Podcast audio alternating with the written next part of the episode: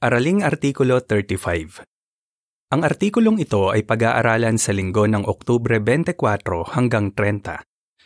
Patuloy na patibayin ang isa't isa. Temang teksto Patuloy ninyong pasiglahin ang isa't isa at patibayin ang isa't isa. Unang Tesalonika 5.11 Awit bilang 90 Patibayin ang isa't isa. Nilalaman Napakahirap ng buhay sa sistemang ito Nakakaranas ng maraming problema ang mga kapatid natin. Pwede tayong maging pagpapala para sa kanila kung hahanap tayo ng mga pagkakataon na patibayin sila. Makakatulong sa atin ang halimbawa ni Apostol Pablo tungkol sa bagay na yan. Para po uno, tanong. Ayon sa unang Tesalonica 5.11, sa anong gawain tayo nakikibahagi? Nakapagtayo o nakapag-renovate na ba ng Kingdom Hall ang kongregasyon ninyo? Kung oo, tiyak na naalala mo ang unang dalo mo roon. Laking pasasalamat mo kay Jehovah dahil dito. Baka naiyak ka pa nga sa sobrang saya at hindi makakanta sa pambukas na awit. Nagbibigay ng papuri kay Jehovah ang magaganda nating Kingdom Hall. Pero mas nakakapagbigay tayo ng papuri sa Kanya kapag nakikibahagi tayo sa isa pang uri ng pagtatayo. Mas mahalaga ang pagtatayong ito kaysa sa pagtatayo ng mga gusali. Kasama kasi rito ang pagpapatibay sa mga tao na pumupunta sa mga lugar na yon ng pagsamba. Nang isulat ni Apostol Pablo ang mga salita sa temang teksto natin sa unang Tesalonica 5.11, ginamit niya ang salitang Gregong isinaling patibayin na pwede ring mga hulugang pagtatayo. Mababasa rito. Kaya patuloy ninyong pasiglahin ang isa't isa at patibayin ang isa't isa, gaya ng ginagawa na ninyo kaya umaasa siya na makikibahagi ang mga Kristiyano sa gayong pagtatayo. Para po dos, tanong. Ano ang tatalakayin natin sa artikulong ito? Magandang halimbawa si Apostol Pablo sa pagpapatibay sa mga kapatid. May empatya siya sa kanila.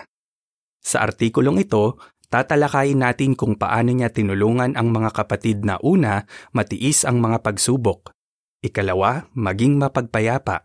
At ikatlo, patibayin ang pananampalataya nila kay Jehovah. Makikita natin kung paano natin siya matutularan sa pagpapatibay sa mga kapatid sa ngayon. Tinulungan ni Pablo ang mga kapatid na matiis ang mga pagsubok. Para po tres, tanong. Ano ang balanseng pananaw ni Pablo? Mahal na mahal ni Pablo ang mga kapatid. Nakaranas siya ng mga pagsubok kaya alam niya kung paano magpapakita ng awa at empatya sa mga kapatid na nakakaranas din ng mga pagsubok. Minsan, kinapos sa pinansyal si Pablo at kinailangan niyang makahanap ng trabaho para masuportahan ang sarili niya at ang mga kasama niya. Naging hanap buhay niya ang paggawa ng tolda. At noong nasa Korinto siya, nakasama niyang gumawa ng tolda sina Aquila at Priscilla. Pero tuwing Sabat, nangangaral siya sa mga Hudyo at Grego. Nang dumating sina Silas at Timoteo, naging abalang-abala si Pablo sa pangangaral ng salita. Gawa 18:4 at 5. Nanatiling nakapokus si Pablo sa pinakamahalagang bagay sa buhay niya, ang paglilingkod kay Jehova. Dahil sa magandang halimbawang ito ni Pablo, nagawa niyang patibayin ang mga kapatid. Pinayuhan niya sila na hindi nila dapat hayaang mahadlangan ng problema sa buhay at ng paglalaan sa pangangailangan ng pamilya ang pag-una sa mas mahalagang bagay, ang lahat ng anyo ng pagsamba kay Jehova. Filipos 1.10 Para po 4, tanong. Paano tinulungan ni na Pablo at Timoteo ang mga kapatid para makayanan nila ang pag-uusig? Di nagtagal, matapos maitatag ang kongregasyon sa Tesalonika, dumanas ng matinding pag-uusig ang mga bagong mananampalataya roon. Nang hindi makita ng mga manguumog sina Pablo at Silas, kinaladkad nila ang ilang kapatid papunta sa mga tagapamahala ng lunsod at isinisigaw nila. Nagre-rebelde sila sa mga batas ni Cesar. Gawa 17, 6 at 7 Isip-isipin na lang ang takot ng mga bagong kristyanong yon nang sila naman ang pinupuntirya ng mga lalaki ng lunsod. Pwedeng mabawasan ang sigasig nila sa paglilingkod kay Jehovah, pero ayaw ni Pablo na mangyari yon. Kahit kinailangan nilang umalis ni Silas, tiniyak nila na mapapangalagaan pa ring mabuti ang bagong kongregasyon. Ipinaalala ni Pablo sa mga taga-Tesalonika. Isinugo namin sa inyo si Timoteo, ang ating kapatid, para patatagin ang pananampalataya ninyo at aliwin kayo, nang sa gayon, walang sino man sa inyo ang manghina dahil sa mga paghihirap na ito. Unang Tesalonica 3, 2 at 3 Malamang na nakaranas si Timoteo ng pag-uusig sa bayan nila sa Listra. Nakita niya kung paano pinatibay ni Pablo ang mga kapatid doon. Dahil nakita ni Timoteo kung paano sila pinagpala ni Jehovah sa Listra, matitiyak niya sa mga bagong kapatid sa Tesalonika na magiging maayos din ang kalagayan nila. Para po 5, tanong. Paano nakinabang ang brother na si Bryant sa tulong ng isang elder? Sa paanong paraan pa pinatibay ni Pablo ang mga kapatid? Nang dumalo ulit sina Pablo at Bernabe sa Listra, Iconio at Antioquia, nag-ata sila ng matatandang lalaki para sa bawat kongregasyon. Gawa 14.23 Tiyak na napatibay ng mga inatasang lalaking yon ang mga kongregasyon, gaya ng ginagawa ng mga elders sa ngayon. Tingnan ang sinabi ng brother na si Brian. Noong 15 anyos ako, ang sabi niya, iniwan kami ni tatay at natiwalag naman si nanay. Pinanghinaan ako ng loob at pakiramdam ko, nag-iisa ako. Ano ang nakatulong kay Brian na makayanan ang mahirap na sitwasyong ito? Sinabi niya, Lagi akong kinakausap ng elder na si Tony sa pulong at sa iba pang pagkakataon. Nagkwento siya sa akin ng mga nakaranas ng pagsubok pero masaya pa rin sila. Ibinahagi niya sa akin ang awit 2710 at madalas niyang sinasabi sa akin ang tungkol kay Hezekias na naglingkod ng tapat kahit hindi naging magandang halimbawa ang tatay nito. Ano ang epekto kay Bryant nang tinanggap niyang tulong? Dahil pinatibay ako ni Tony, ang sabi ni Bryant, di nagtagal, pumasok ako sa buong panahong paglilingkod.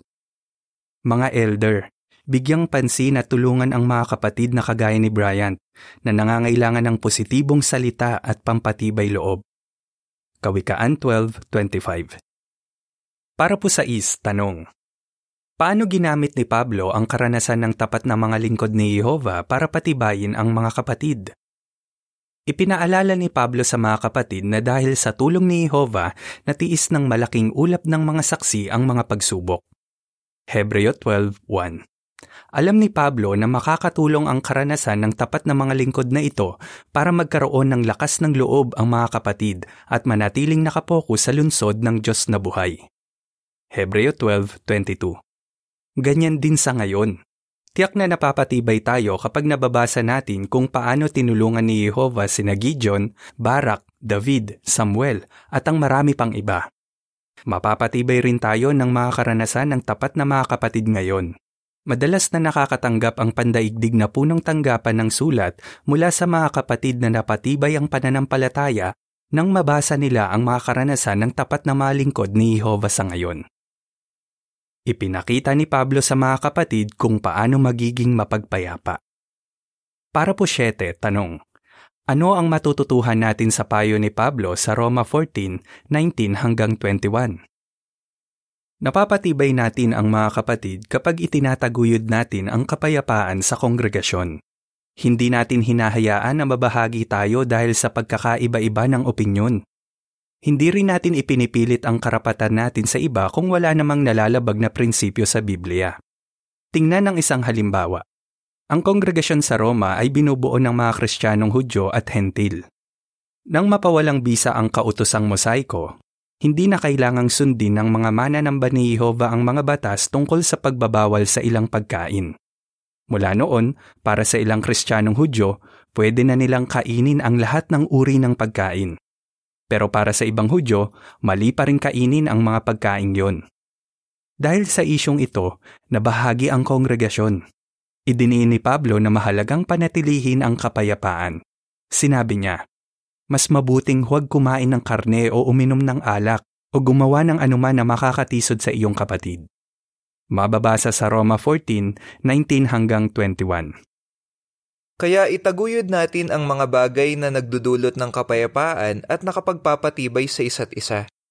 Huwag mong sirain ang gawa ng Diyos dahil lang sa pagkain. Totoo, malinis ang lahat ng bagay, pero hindi mabuti para sa isang tao na kainin ang mga ito kung makakatisod yon sa iba. Mas mabuting huwag kumain ng karne o uminom ng alak o gumawa ng anuman na makakatisod sa iyong kapatid. Tinulungan ni Pablo ang mga kapatid na makita na makakasira sa bawat individual at sa buong kongregasyon ang gayong mga di pagkakaunawaan. Handa rin niyang baguhin ang paggawi niya para hindi makatisod sa iba. Kung hindi rin natin ipipilit ang personal na opinyon natin sa iba, mapapatibay natin ang mga kapatid at mapapanatili natin ang kapayapaan.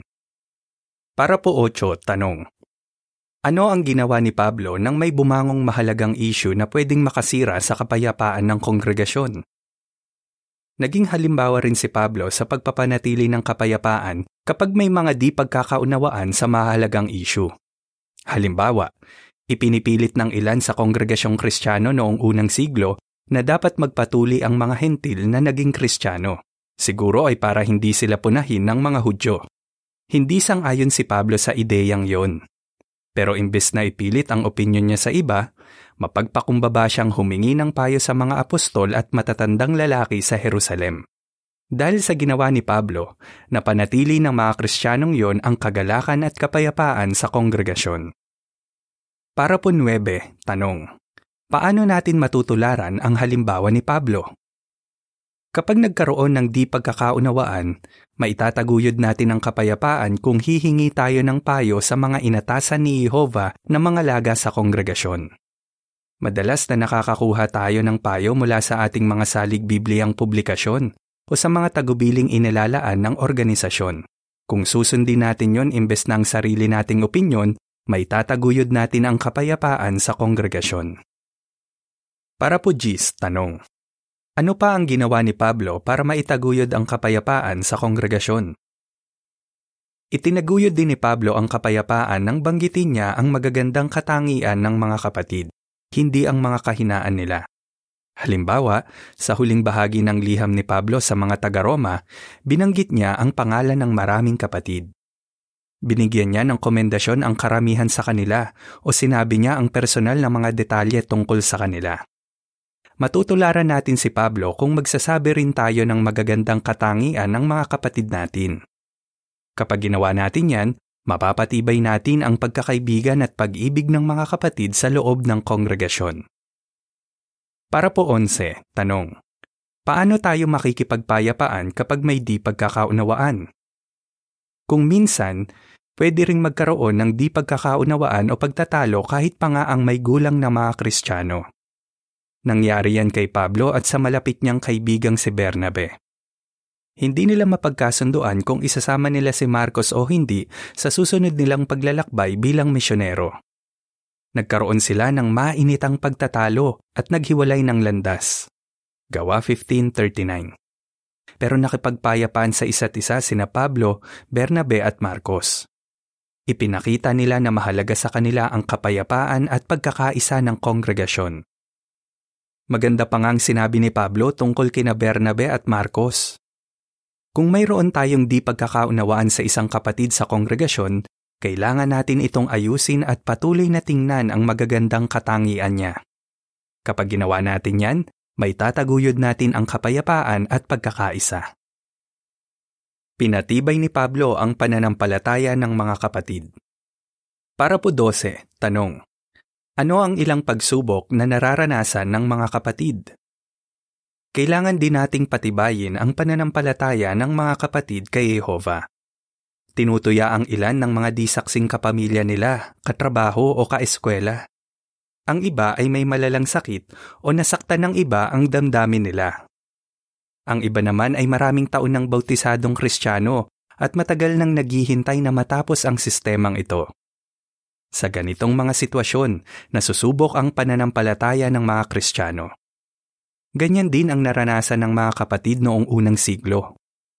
Ano ang ginawa ni Pablo para patibayin sila? Para po 13, tanong. Paano tinulungan ni Pablo ang mga kapatid na tinutuya dahil sa mga paniniwala nila? Ginamit ni Pablo ang kasulatan para patibayin ang pananampalataya ng mga kapatid.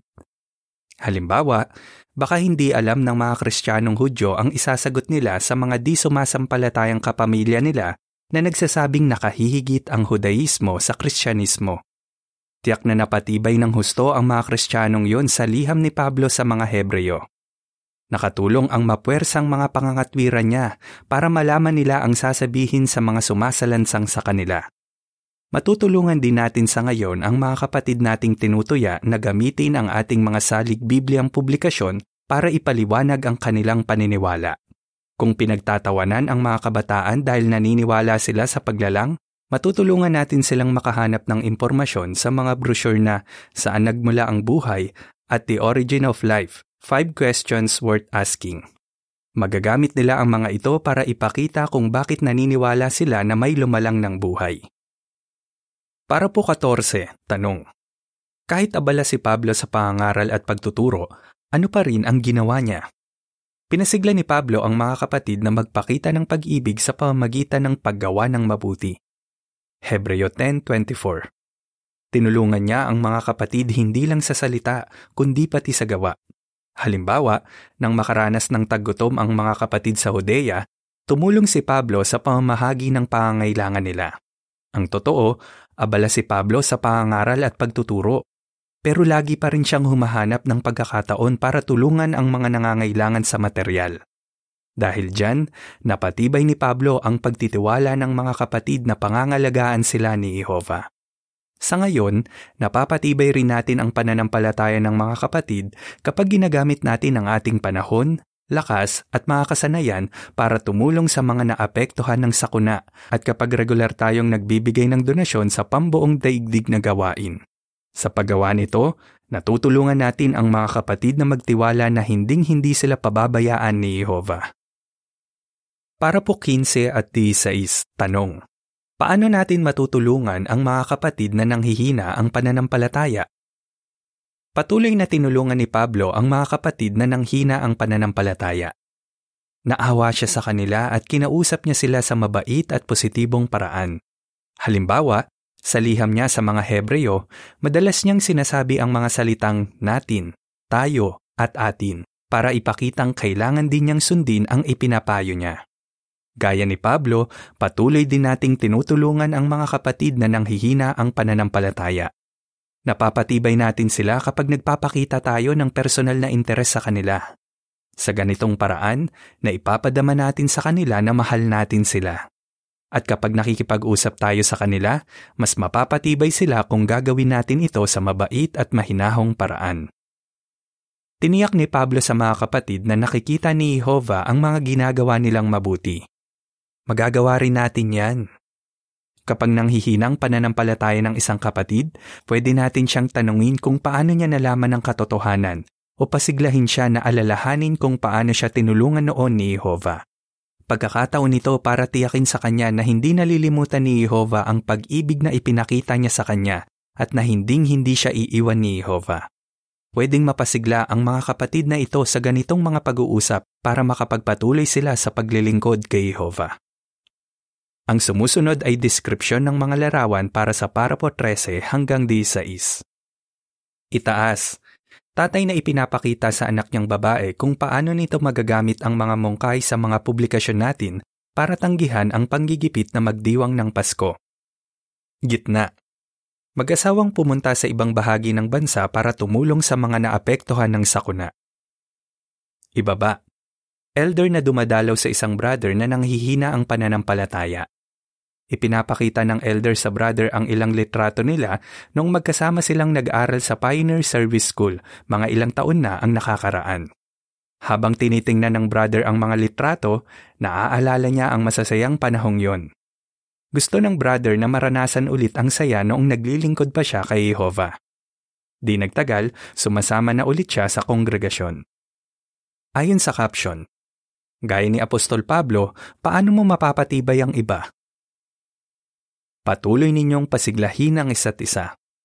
Para po 17, tanong. Ano ang mga pwede nating mapasulong?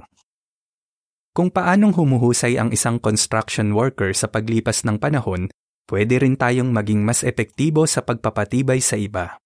Mapapatibay natin ang iba na makapagtiis ng mga pagsubok kung ibabahagi natin sa kanila ang halimbawa ng mga taong nakapagtiis din. May tataguyod natin ang kapayapaan kung babanggitin natin ang magagandang katangian ng iba.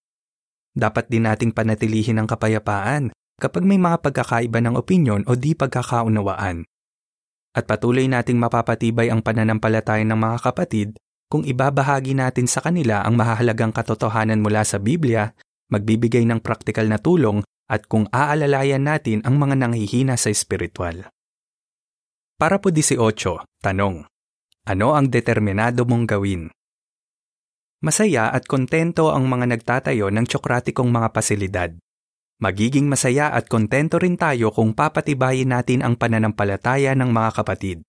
Ang mga itinayong gusali ay masisira, pero ang resulta ng pagpapatibay natin sa mga kapatid ay mananatili magpakailanman.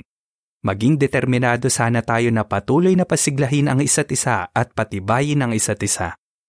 Unang Tesalonica 5.11 Paano mo matutulungan ang iba na matiis ang mga pagsubok?